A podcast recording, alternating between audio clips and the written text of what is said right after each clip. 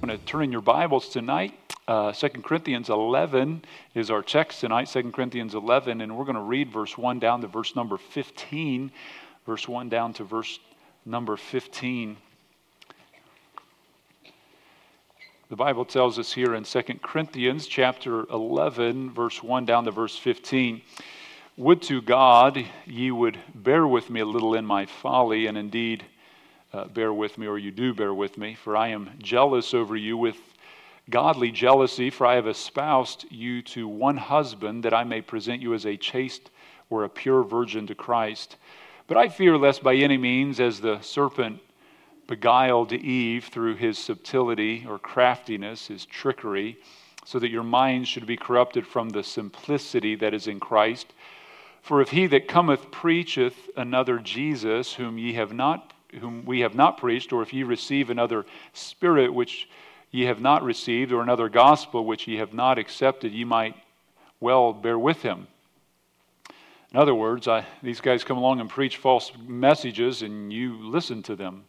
He says, For I suppose I was not a whit behind the very chiefest apostles, but though I be rude in speech, yet not in knowledge, but we have been thoroughly made manifest among you in all things. Have I committed an offense in abasing myself that ye might be exalted because I have preached to you the gospel of God freely. I robbed other churches, taking wages of them to do you service. And when I was present with you and wanted, I was chargeable to no man for that which was lacking to me. The brethren which came from Macedonia supplied, and in all things I have kept myself from being burdensome unto you, and so will I keep myself. As the truth of Christ is in me, no man will stop me of this boasting in the regions of Achaia. Wherefore, because I love you not, God knows.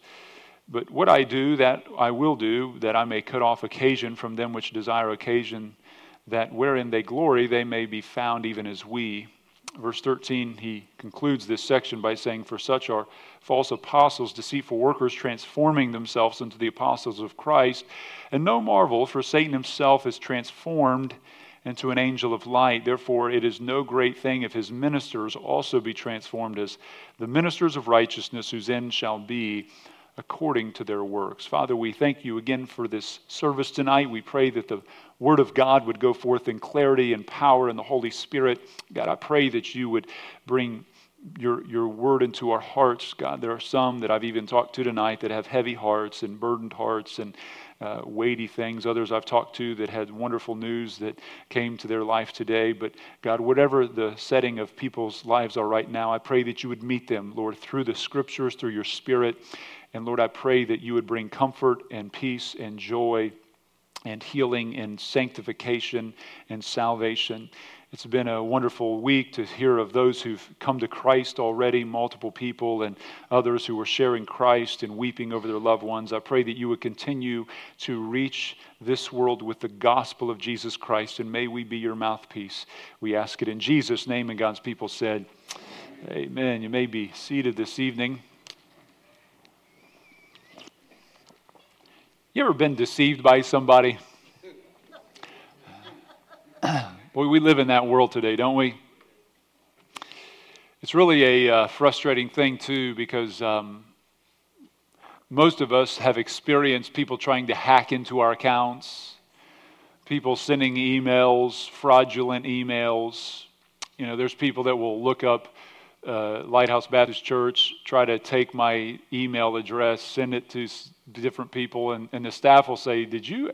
Are you asking me this, Pastor?" I'm like, "No, I didn't ask you that." Like, hey, you know, go get a gift card and send me the uh, you know information. I mean, just some crazy stuff. So. If, if you're a business owner, things like that, you, you'll deal with these kind of things as well in your fields. And, and, and the amount of criminal activity, the deception, we deal with identity theft all the time, con artists who uh, do these kind of things through mail, phone calls, also text messaging. And, and so deception uh, through media is also incredible, the twisting of the truth. We live in a day when, uh, if you want to know what the truth is, it's really the opposite of whatever they're saying on television. Uh, I don't know that many people watch TV news anymore. That's kind of outdated. But uh, scientific deception is real. COVID 19, people were not allowed to even ask questions.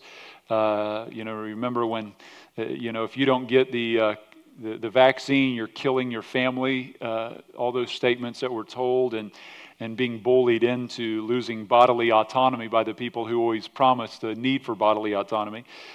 But as much as those deceptions could be painful and frustrating and, and all that went on over the, the years of COVID, the, the, the, you know, this is going to be the most um, passionate political year you probably will ever see.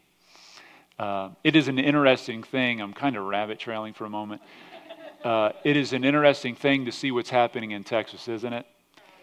When, when our leadership currently, right now, have the ability to close down the border, but willing to keep it open.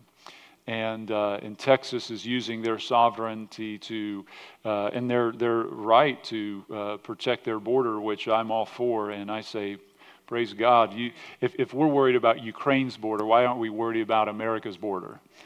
And, and uh, that's, if you can't keep your people safe, um, it, it, the, the, same people that would say it, it's okay to have the open border, then keep your doors unlocked. You know, it's just, it's that kind of a mindset. And it doesn't mean you don't have compassion for people. It just means that you keep your doors locked because you have compassion for the people in your house as well. so, you know, it's very common. And the other thing is this uh, you know, I was talking to somebody who uh, came from another country just a couple days ago. That's a wonderful uh, uh, family in our church, and and it, it, you know they went through the the long, grueling process of citizenship, and they're like, man, it's just kind of like a slap in the face, you know. And and I say it is, and and so, uh, but but you see all of the deception in the world, and as and as frustrating and painful as it is, there's nothing more powerful, potent, and damaging than spiritual deception. And, and Satan is the master deceiver, and he employs tactics that are, that, that are the highest level of deception. There's nothing more powerful than religious deception. It is the most controlling, it is the most confining, it is the most damaging. Uh, the religions of the world are the inventions of Satan. He is the father of religion. He has built an empire of false religions. The statement Satan wants every person in the world to say is this there is no way salvation can be through Jesus. Just look at all the different religions. How could you know which is the correct one? Because atheism a hard sell. Atheism is a hard sell. Satan knows that people won't buy that very often. I mean, you have to go to a university and listen to years of evolutionary thinking to try to destroy the idea of God in people's minds. And that's really why evolution was created. It was, it was not specifically attack on deity, but it was an attack on basically the God of the Bible because morality infringed on people's what, what uh, one evolutionist said their sexual mores. And, and so they had to uh, create, and, and really that's what that was. But what's interesting, in 24 years of polling Americans seven different times, there's been no change in how America views God intervention, God's intervention in creation. Only 13% of Americans think mankind evolved with no divine intervention. So the deception of evolutionary uh, processes to bring about all that we have today uh, is only accepted full scale by 13% of Americans. That just tells you that lie doesn't work real well. So, so if Satan cannot get people to fully reject God, then he will say, then take God and let me just change him. Let me just distort him. Uh, be religious, be extremely religious, but, but let me just modify what religion is, the true faith. Satan is in the business of invading true churches, the true message, and the true gospel. To do that and to deceive those in the church, he must not come looking like a wolf. Obviously, nobody would take Satan as he is. Uh, rather, he comes looking like a shepherd. He looks like a preacher. He comes looking like one who is for the people of God. And this deceptive tactic of Satan started in the Garden of Eden. Genesis, he says, Yea, hath God said. He tried to get Eve to think Satan was good, and God was holding good back from them. In the Old Testament, false prophets were a constant problem that plagued the Jewish people. Uh, they were pseudo prophetes or pseudo prophets, false prophets, counterfeit prophets. Uh, the Bible tells us in Jeremiah 14 14, the Lord or Yahweh said unto me, The prophets prophesy lies in my name. Jeremiah 23 21, I have not sent these prophets, yet they ran. I have not spoken to them, yet they prophesied. I wonder how often God would say that of those who say they speak for God today. In the New Testament, God's word is constantly warning of these dangers. Jesus said in Matthew 7:15 in his first major sermon, "Beware of false prophets, which come to you in sheep's clothing. They put on a covering that camouflages their identity. They're inwardly ravening wolves. They have ill intent toward you, but they look like they're for you. Matthew 24, 4, Jesus answered and said unto them, Take heed that no man deceive you, for many shall come in my name, saying, I am Christ.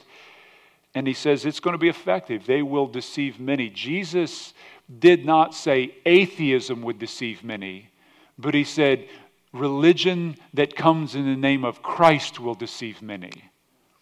Peter warned also of false prophets. He wrote a final book, Second Peter, and in that short three chapter book, he spends the entire second chapter on the topic of false teachers.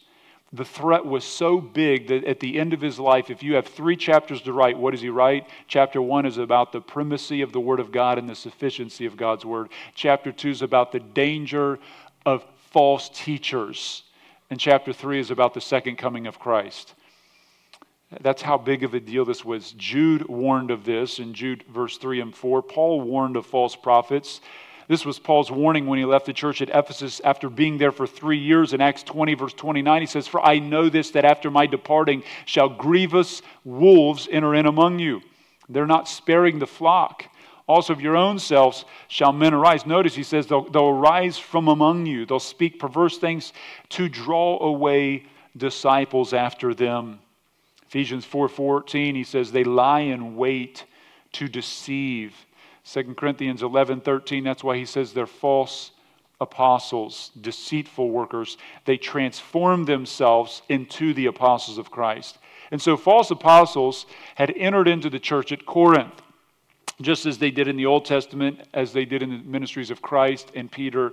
They're found here as well. They entered in and they made specific attacks against the Apostle Paul. Tonight, I want to look at five deceptions that Satan uses that we must be aware of to expose these deceptions for what they are. And so let's, let's walk through these 15 verses tonight. I confess that Second Corinthians is one of the hardest readable books.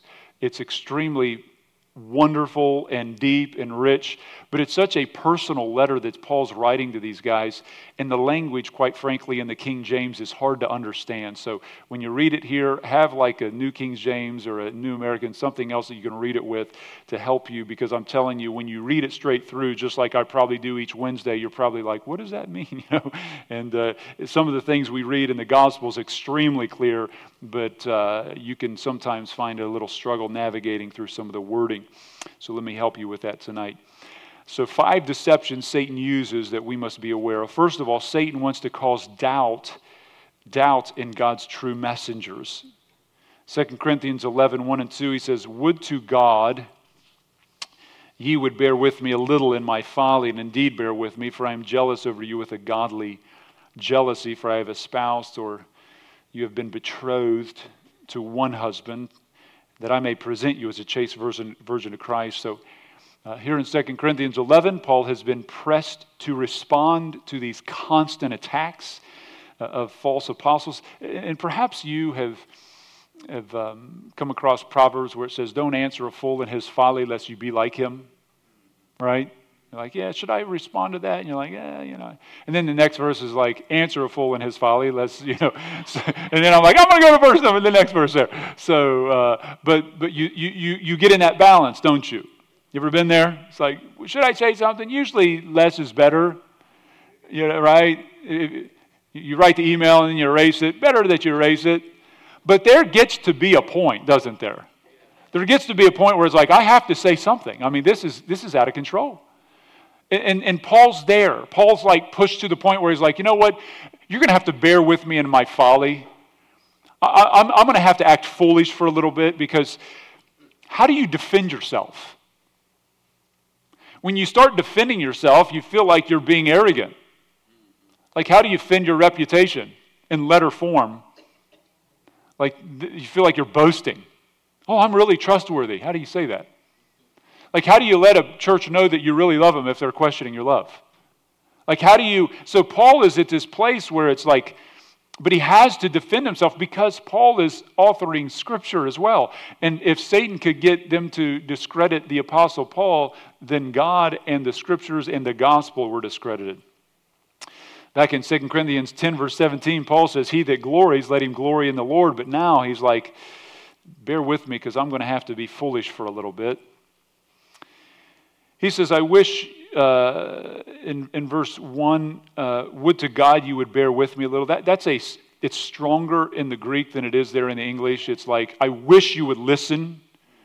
I, I, I wish you would listen to me as I have to make this foolish defense of myself, that I have to commend myself to you, is the idea. Later in chapter 12, verse 11, he says, I'm become a fool in glorying. You have compelled me, for I have I ought to be commended of you, for in nothing am I behind the very chiefest apostles, though I be nothing. Look, he's like, I am nothing. I hate to, I hate to defend myself, but you've, you've forced me to this. Like a, like a humble person doesn't want to promote why you should trust them. They, they think themselves to be nothing, and that's what Paul says, though I be nothing, but you've, you've pushed me into this. Paul was forced to defend himself against the lies and the attacks that just kept bombarding him. Now, one of the attacks Satan uses on the church is trying to disqualify true preachers and messengers of God through lies and attacks against them. He wants to cause doubt. He wants to cause doubt in the shepherds. He wants you to say that person uh, is not credible, they're not trustworthy, to have some kind of doubt in them. Uh, on Sunday, we've seen that with Jesus. You know, Jesus casts out a demon. Everybody's like, wow, that's wonderful. But then the religious leaders who were really messengers of Satan in that day were like, oh, he's doing it by the power of Beelzebub or the power of Satan. And then they're like, oh, is he? Just doubt is extremely potent. Um, you know, uh, uh when when you know, you, you, I've heard a story of a guy, you know, walking out of a walking out of a bar one time. He went in there to maybe pick up a friend or go evangelize or do something, and somebody sees this spiritual man walking out, and they're like, "Oh, is that?" You know, I saw Brother Fred down at the bar the other day. I talked to the preacher about that, and you find out that he, you know, but it's it's it's people can, you know, they, they begin to doubt something. Um, so. Uh, but here we have uh, uh Matthew 12, 24, they call him Beelzebub. The people at Corinth had come to believe Paul was not really for them the false teachers uh, had painted Paul in such a bad light, but Paul says to them in verse 2 I am jealous over you with a godly jealousy. I have espoused you to one husband. And, and really, Paul, Paul is saying, I'm, I'm a spiritual father to you. Uh, you're, you're, like a daughter to me, and, and, and, and Christ is your husband, and, and I am betrothed you to Christ. Paul was desiring their purity, he, he desired their faithfulness to Christ and, uh, and, and they, they, they were struggling uh, with believing Paul was for them. And, and one of the lies I've had to deal with through the years that Satan assaults people with is this he makes them think that their pastor doesn't really care about them. Uh, if you're here long enough, there will be a time, I'm sure, because I am not a perfect pastor at any level in anything that I do. I fail at literally everything, and it's only by God's grace that He builds a church. Amen. So uh, I always say I present the weaknesses, and He presents the blessings. And so, uh, but but you will find a time in your life when I will let you down, for sure. So just if I haven't yet, it's coming. I just know it. Braden will let you down. You know, Alex is going to let you down. You know, uh, Cam and Ty, they'll definitely let you down. Uh, uh, but you know, we we as a staff, we're going to fall short. We're not going to live up to. Uh, we're going to miss things, and uh, and so people will feel, you know, he pastor preached that message because he knew I was struggling with that. And uh, or he confronted you get confronted by somebody at church, maybe a spiritual leader in your life, and, and you feel like that, uh, you know, that sinful area in your life, you, you, you don't feel like you should have to give up. And then you get upset with your pastor or leader because they pointed something out that needs to be repented of. Um, Paul was jealous over the church with a godly jealousy, a protective jealousy. Uh, you know, there is good and there is bad jealousy. Bad jealousy is envy, that's sinful, but jealousy that seeks to protect is godly. Uh, he's saying, I am zealous for you with the zeal of God or a godly jealousy. Paul is not jealous for himself, but he's jealous for God, a godly jealousy. A true faithful pastor and shepherd will seek your purity, your life to be clean before God, not for his personal sake, but for God's sake. A false shepherd and leader will give you a license. They'll say, You know, I believe in love. Heard that so many times over these last few years. I just, you know what? I just believe in love and acceptance. I believe you have the choice to do what your heart leads you to do. Okay, so if your wife wants to go sleep with that guy, do you feel like that still fits? You feel like your child, 15 years old, should be able to fornicate? You feel like their heart should be able to follow? And some people in that mindset would probably be okay with those kind of things, as crazy as that is.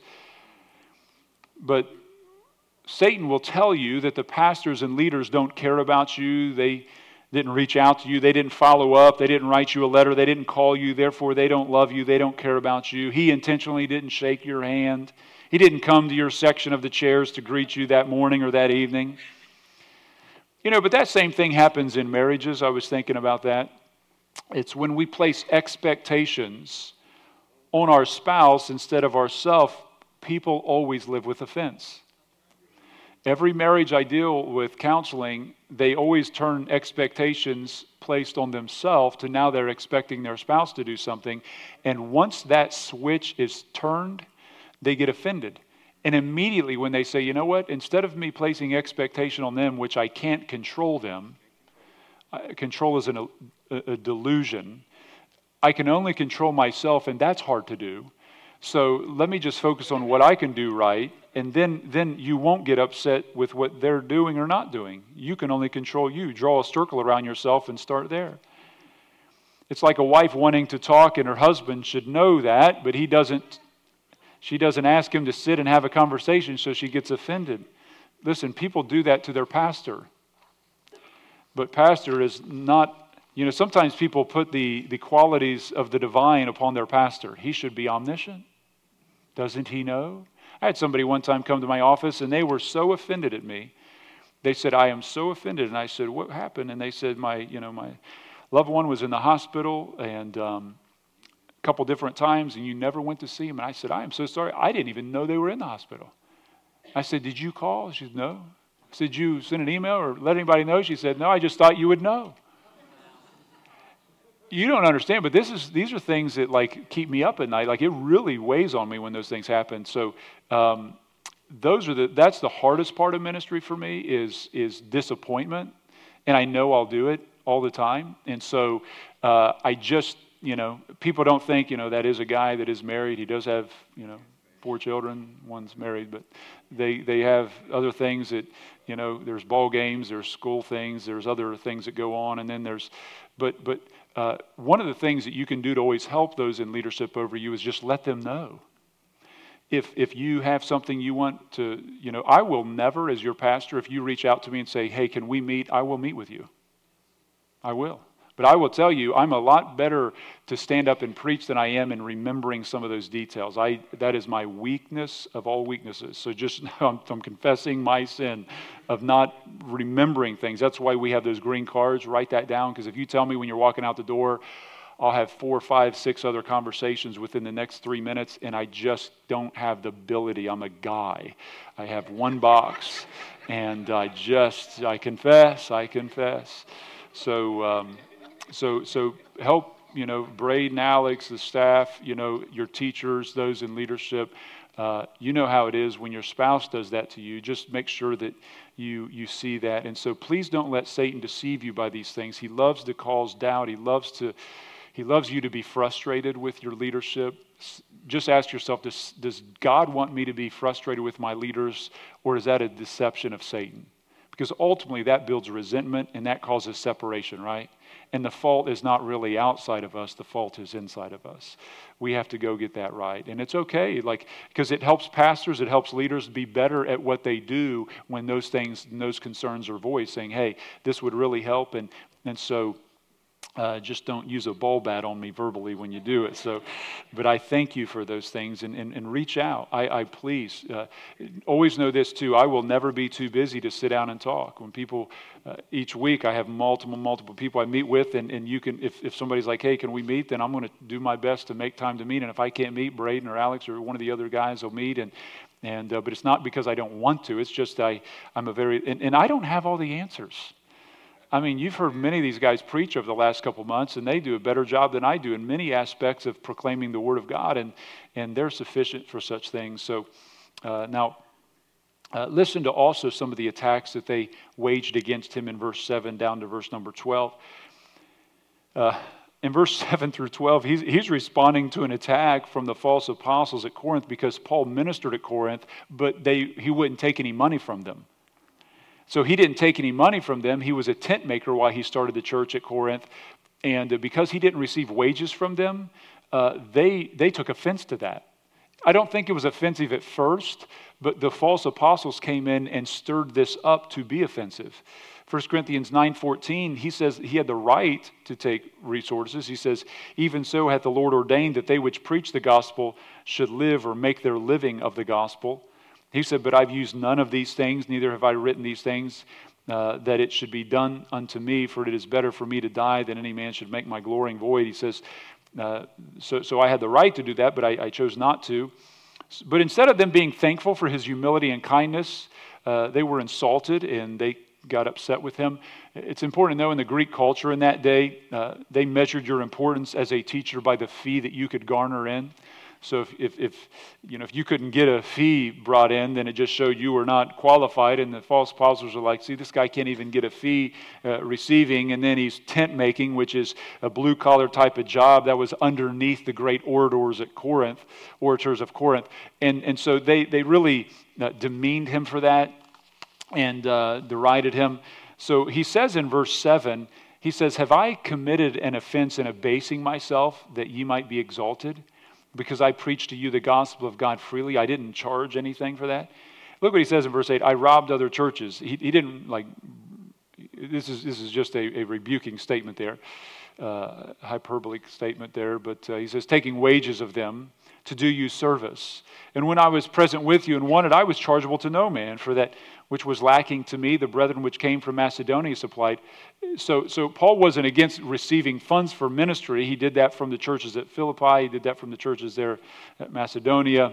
Uh, it is not clear why he would not accept funds from them, perhaps because he was gathering up a large love offering for the churches in Jerusalem and he didn't want to uh, have anybody uh, cause any false accusations there. But it's amazing to me that, that they attacked him for that.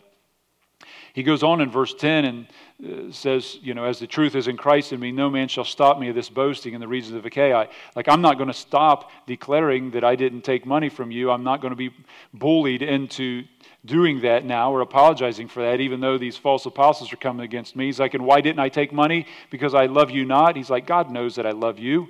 Verse 12, but what I do, that I will do, that I may cut off occasion from them. And basically, verse 12, he's saying, I am uh, I, I, am not going to allow these false, greedy teachers uh, to bring these accusations against me. And it put them to shame because those greedy apostles, those false apostles, uh, were in it just for the money and those prideful attempts. And so he did not allow them to push him into uh, uh, recanting on that. Uh, so that's the first thing is, is you see that Satan was using these false apostles to just slaughter the religious leader. And I've seen this through the years, and just know this as one final thought. When a person turns on their spiritual leader, it's the beginning of their spiritual downfall. If that spiritual leader has done something sinful, done something worthy of rebuke, then go to them and confront that and deal with that. But I can tell you, when you isolate and you hold that in, God didn't do that to you. God's not telling you to hold that in. So I don't know anyone in here that has anything against me, but or against any of the other staff. But I just been ministering for 20 years. I just know. So uh, that that can happen. So just make sure you don't hold that. Just just it's the same thing with your spouse. You, you, you hold resentments and it'll, it'll eat you up on the inside. So just get that dealt with. It'll help both relationships grow and, and Satan will be defeated in that. Secondly, Satan wants to make the gospel complex. Verse 3, he says, But I fear lest by any means, as the serpent beguiled Eve through his subtlety, so your mind should be corrupted from the simplicity that is in Christ. I just want to note here that Paul validates Genesis 3. If you would turn to Genesis 3 with me for a moment, I want to highlight some things there.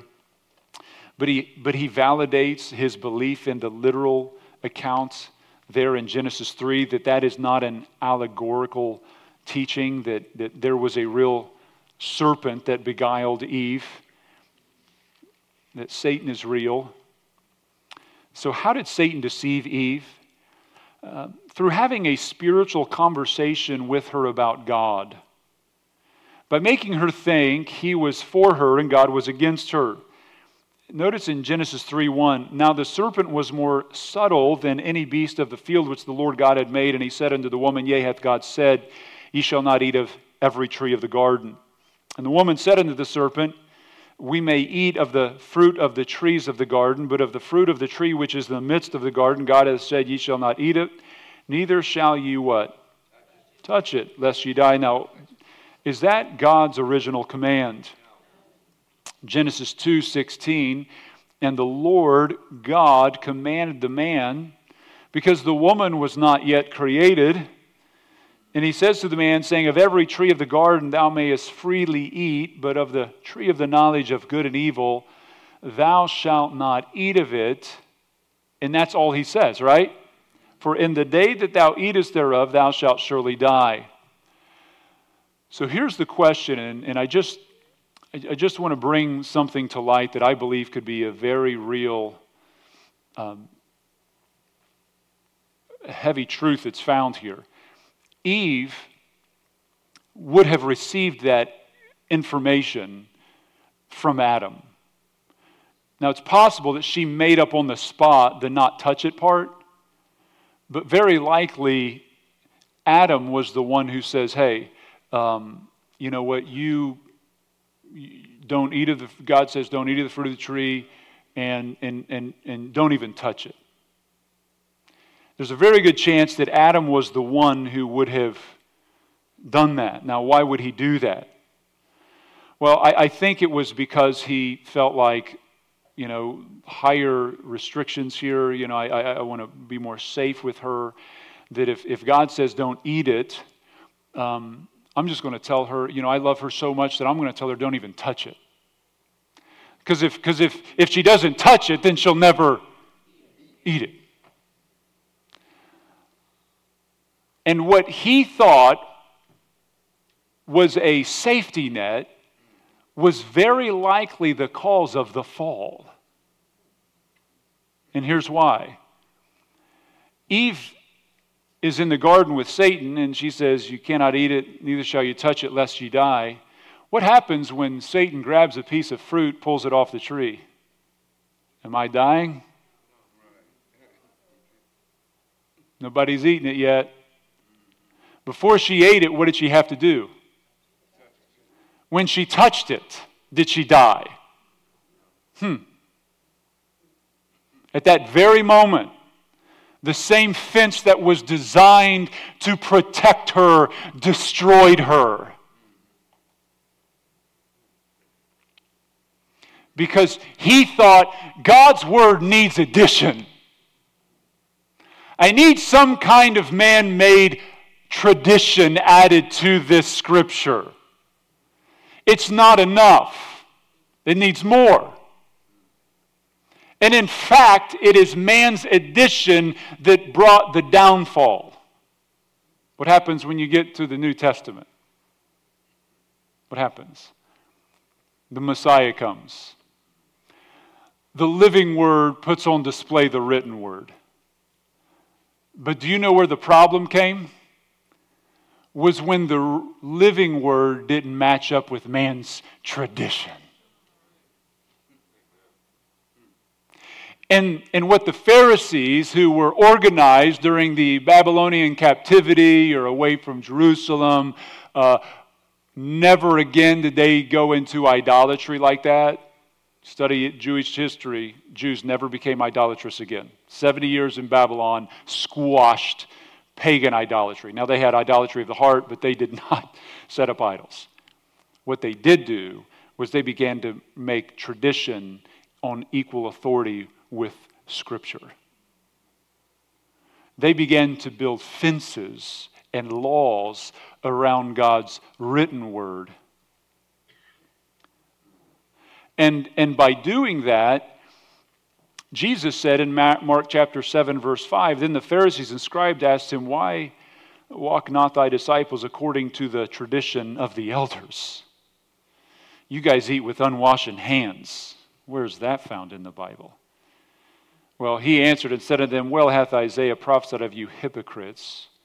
What's the next four words Jesus says? That, that's what Jesus builds on. That's sola scriptura, friends. What's different from Lighthouse and all the other churches? Sola scriptura. Uh, scripture alone. What do we base truth on? We base truth on the Word of God.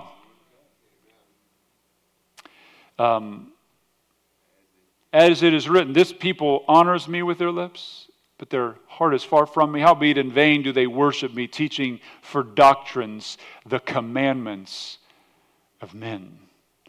God doesn't need, God doesn't need his word improved upon. you ever been to a church? You know, women aren't allowed to wear jeans. This is really kind of a thing back in the day. Where's that found in Scripture? Well, if it's not in there, you ever heard somebody say it should be? Raise your hand if you've heard that one. It should be. Oh, really? You've been listening to Satan lately, haven't you? Because that's what he would say.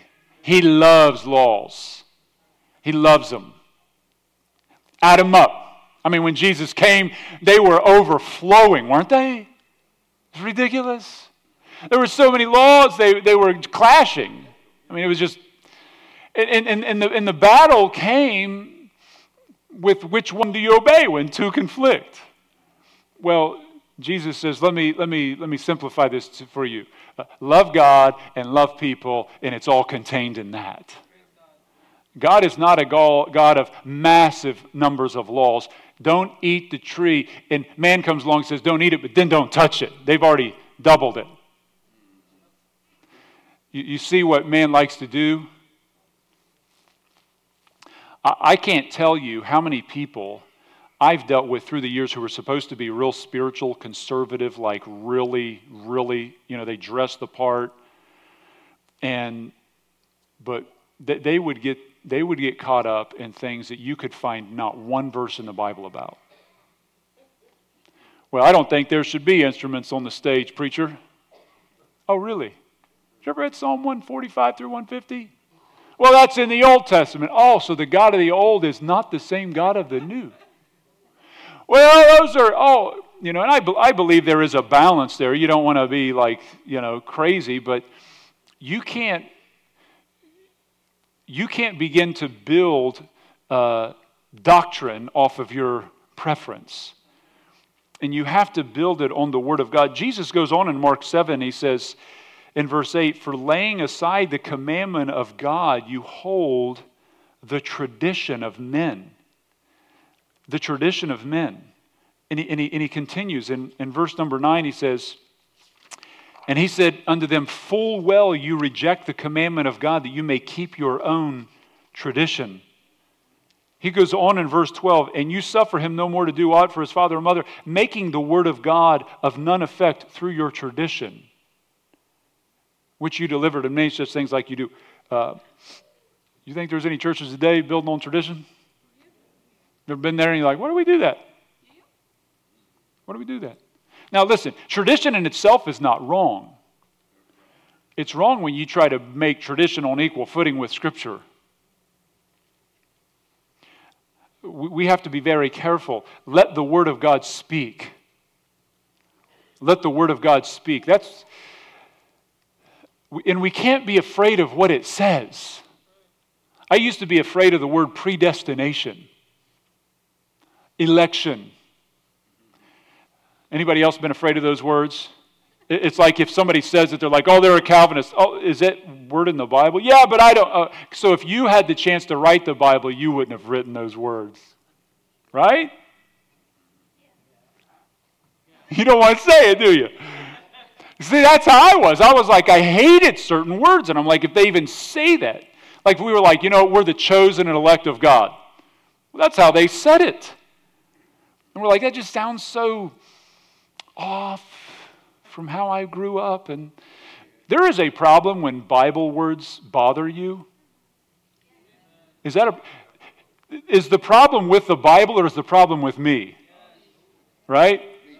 So, so listen, I've journeyed through those waters. I love those words. I love whosoever will may come.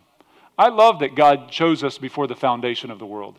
I love that whosoever shall call upon the Lord shall be saved. I love Romans 9. I've memorized Romans 9.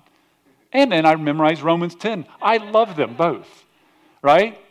And we preach the whole counsel of God.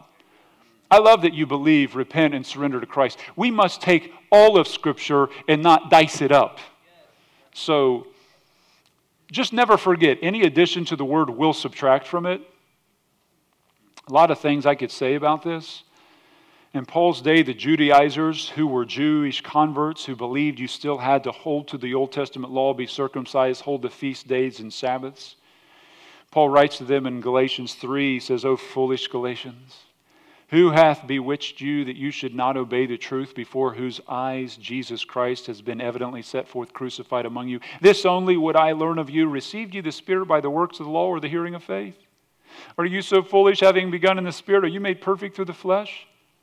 He goes on in chapter 5, he said, Stand fast in the liberty wherewith Christ hath made us free. Don't be entangled in the yoke of bondage. He said, Behold, I, Paul, say unto you that if you be circumcised, Christ shall profit you what? You know what's taken the place of Old Testament circumcision? Baptism. In other words, if you believe that circumcision plus Christ is how you get saved, then Christ doesn't profit you. If you add circumcision to Christ, you don't have Christ.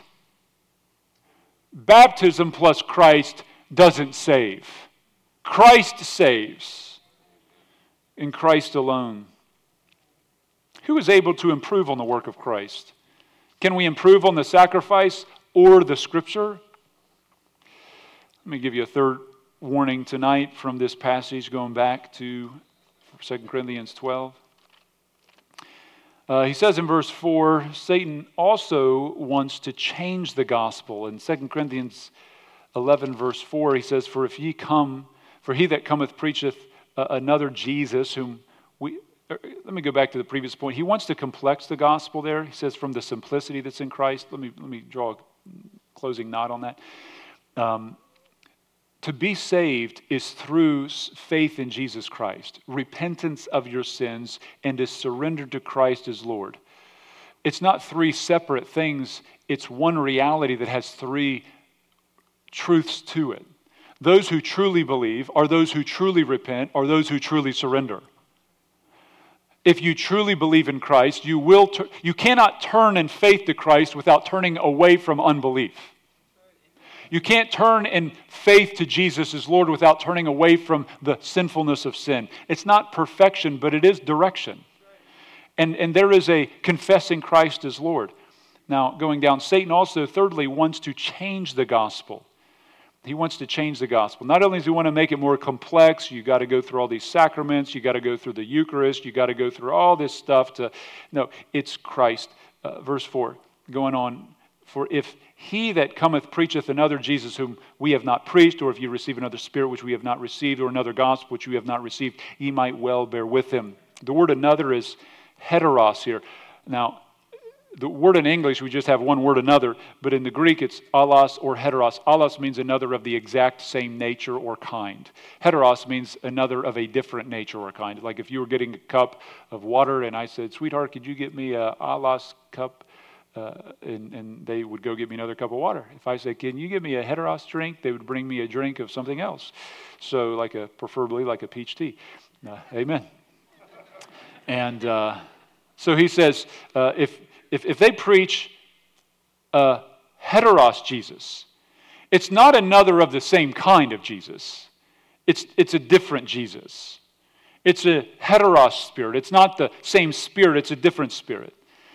And if you have a different Jesus in a different spirit, you're going to get a different gospel. That is the problem with many false cults and false religions. They may have the same name, they'll even call him Jesus, but it's not the same Jesus. Let me give you some examples. Islam believes in Jesus, they have no problem with Jesus. They have no problem with Jesus. They honor Jesus. Uh, they believe Jesus is a great teacher, but they do not believe he died on the cross. They believe he was a sinless prophet, but he was not as great as Muhammad. Muslims deny Jesus was God's son, reasoning that God does not have a wife, therefore he could have no son. Let me quote the Quran. Surah chapter 6, verse 102 The originator of the heavens and the earth, how can he have a child when there is for him no consort? Surah 4, 171 states Jesus was only a messenger of Allah, far is it removed from his transcendent majesty that he would have a son. They do not believe Jesus died on the cross. They claim that someone else was crucified on the cross who looked like Jesus. In Surah 4 155, it says, And for their unbelief and their uttering against Mary a mighty uh, calumny, and for their saying, We slew the Messiah, Jesus, son of Mary, the messenger of God, yet they did not slay him, neither crucified him, only a likeness of him shown to them. According to Islam, Jesus did not die on the cross to pay the penalty for sin and rise from the dead.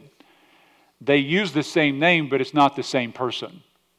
Jehovah Witnesses do the same. They refer to Jesus as the Son of God. However, they believe Jesus was created by God and is not God, only the, a Son of God, a created being. I quote their literature He was a God, but not the Almighty God who is Jehovah. The truth of the matter is, they say that the Word is Christ Jesus who did have a beginning. Their Watchtower publication writes The foremost angel, both in power and authority, is the archangel Jesus Christ, also called Michael. They changed the wording of John 1 1 to uh, a God instead of God, where it says, In the beginning was the Word, the Word was with God, the Word was God.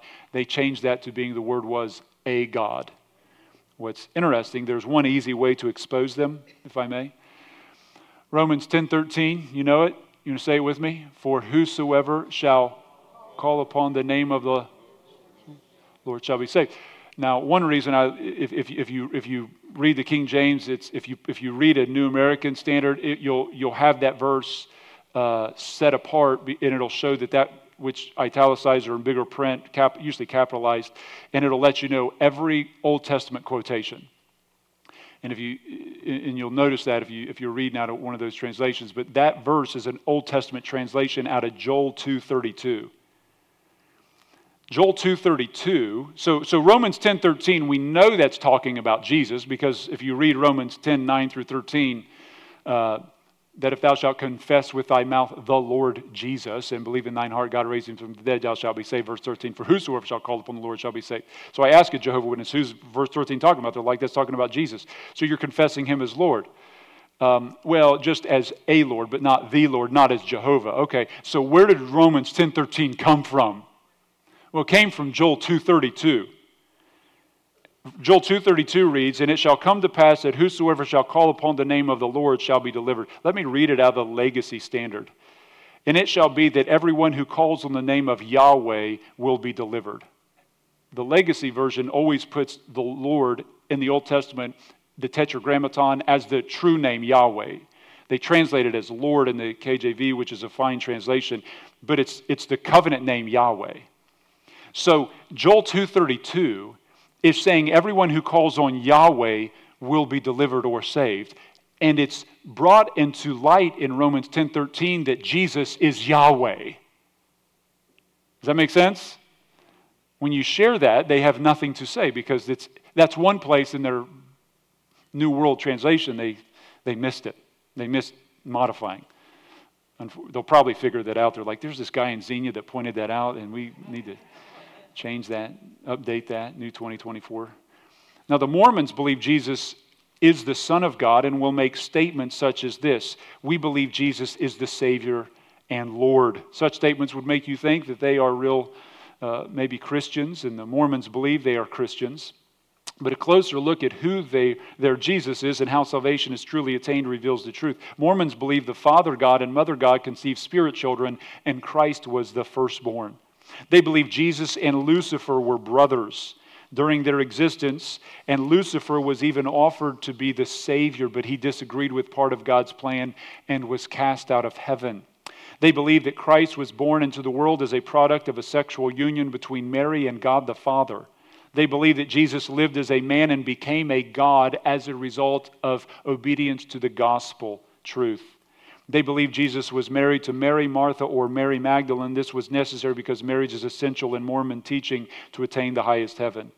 Listen, Satan will gladly use the name Jesus. All the religions are like, take him on. We love Jesus. We love Jesus. Jesus talk all day long. The problem is it's a heteros Jesus. It's not the true Jesus. Their Jesus is not the Jesus of the Bible. The four leaders of the Mormon church years ago met with John MacArthur for weeks. They were trying to unite Christianity and Mormonism, and he said, The problem is it'll never be united because your Jesus is not the true Jesus. Now, some have the false notion that the gods of other religions worship simply a different name for the true God. That's not true. Allah and Buddha are not names, different names for the true God. They are, they are false gods. Deuteronomy 32 17, speaking of the gods of the other nations, it says, They sacrificed unto devils, not to God. To gods whom they knew not, to new gods they came up newly, whom their forefathers, uh, whom, uh, whom your fathers fear not. 1 Corinthians also highlights this in chapter 10, verse 20. But I say that the things which the Gentiles sacrifice, they sacrifice to devils and not to God. So, according to the Bible, it's demons, it's devils. In 1 John 4 1, it says, Beloved, believe not every spirit, try the spirits, because many false prophets are gone into the world. So, so, a third thing that Satan will want to do is change the truth. He'll get you to change the truth. He'll cause you to walk away saying, Well, there's so many religions in the world. How do you know Christianity is the only one? I had somebody in my own extended family that has come to that conclusion. And I just so want to have a conversation with them when they're back close around and, um, and, and just kindly walk through because I have studied these other religions and it's so apparently false. You cannot compare Christianity with Buddhism. You can't compare Christianity with Islam. You want to try to do that? You want to try to do that with the Quran, written by one guy, one guy, 119 chapters, one guy wrote. He come out on horseback with 400 soldiers propagating his message, who consummated a marriage with a nine year old. You want to compare that to Christianity? You, you want to compare that?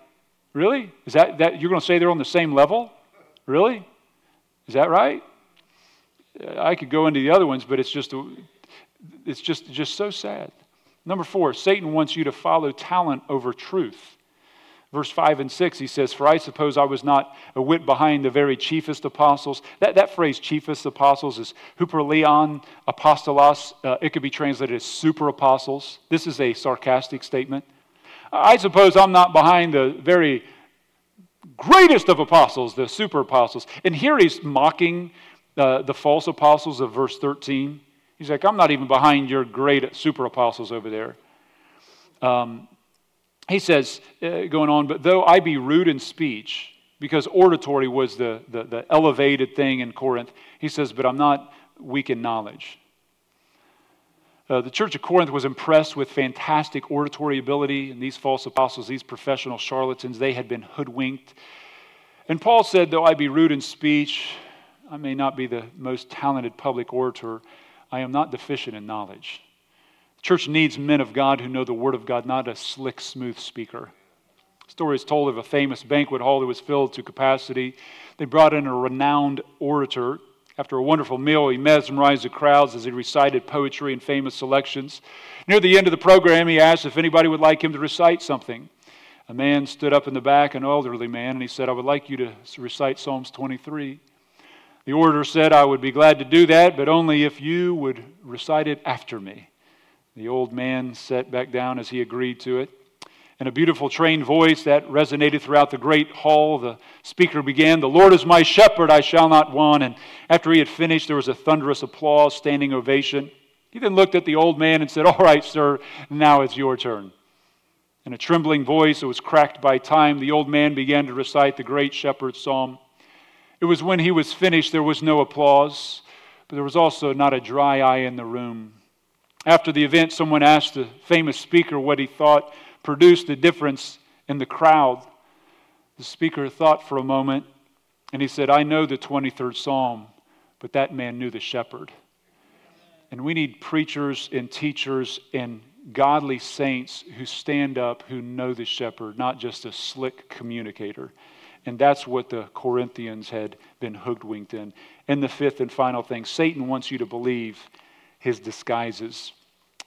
Um, I'm going to I'm to probably expand on this quite a bit next week, so I'm not going to be able to get into much of tonight. Um, our time is always gone. Such a such a burden. I should say that the you know I said earlier the greatest thing that pains me is probably that red clock that's back there. It's it's always looking at me and the battery never goes out. I don't know how they check that, but it is on full charge all the time. But he says here as we close in verse 13 through 15, and we'll highlight some things here next time as we try to move through the rest of the chapter as well. But for such are false apostles, deceitful workers. And notice they're false, they're deceitful, and they do a transforming work, making themselves like the apostles of Christ. No marvel, Satan himself. What's interesting, he doesn't transform into something evil, he's always constantly trying to look great. Therefore, it's no great thing that if his ministers be transformed as the ministers of righteousness, whose end shall be according to their works. Uh, the Bible tells us in the last days, evil men and seducers shall wax worse and worse, deceiving and being deceived. We have to be on guard, friends. We have to be on guard. I'm going to I'm to talk a little bit next time about uh, how you can identify like a false teacher, some, some different things that the Bible clearly says. But Satan wants you to cause doubt in God's true messengers. He wants to make the gospel complex. He wants to change the gospel. He wants to cause you to look toward talent instead of truth. I mean, there's people that'll go to a church because they have a talented band, they have a talented slideshow, they have a talented system. But it's like, what is, is the Word of God transforming your life? Is, is, is the Word of God feeding your soul? And he's going to try to disguise himself. We have to be discerning in these days, and the way that you discern is by knowing this book. If there was ever a day that you cannot afford to not know the Word of God, it's this day. Read it every day, study it every day, commit it to your heart. That's why LBC 242, these Sunday nights, is so critical. It's not only critical for you personally, but it's also critical for you to encourage other people to get into the Word. And so, uh, if, if you're able to be a part of that, that's going to be a great benefit to you and those that can. But make sure that every day of your life, you spend time in the Word of God. Love His Word. Love His Word.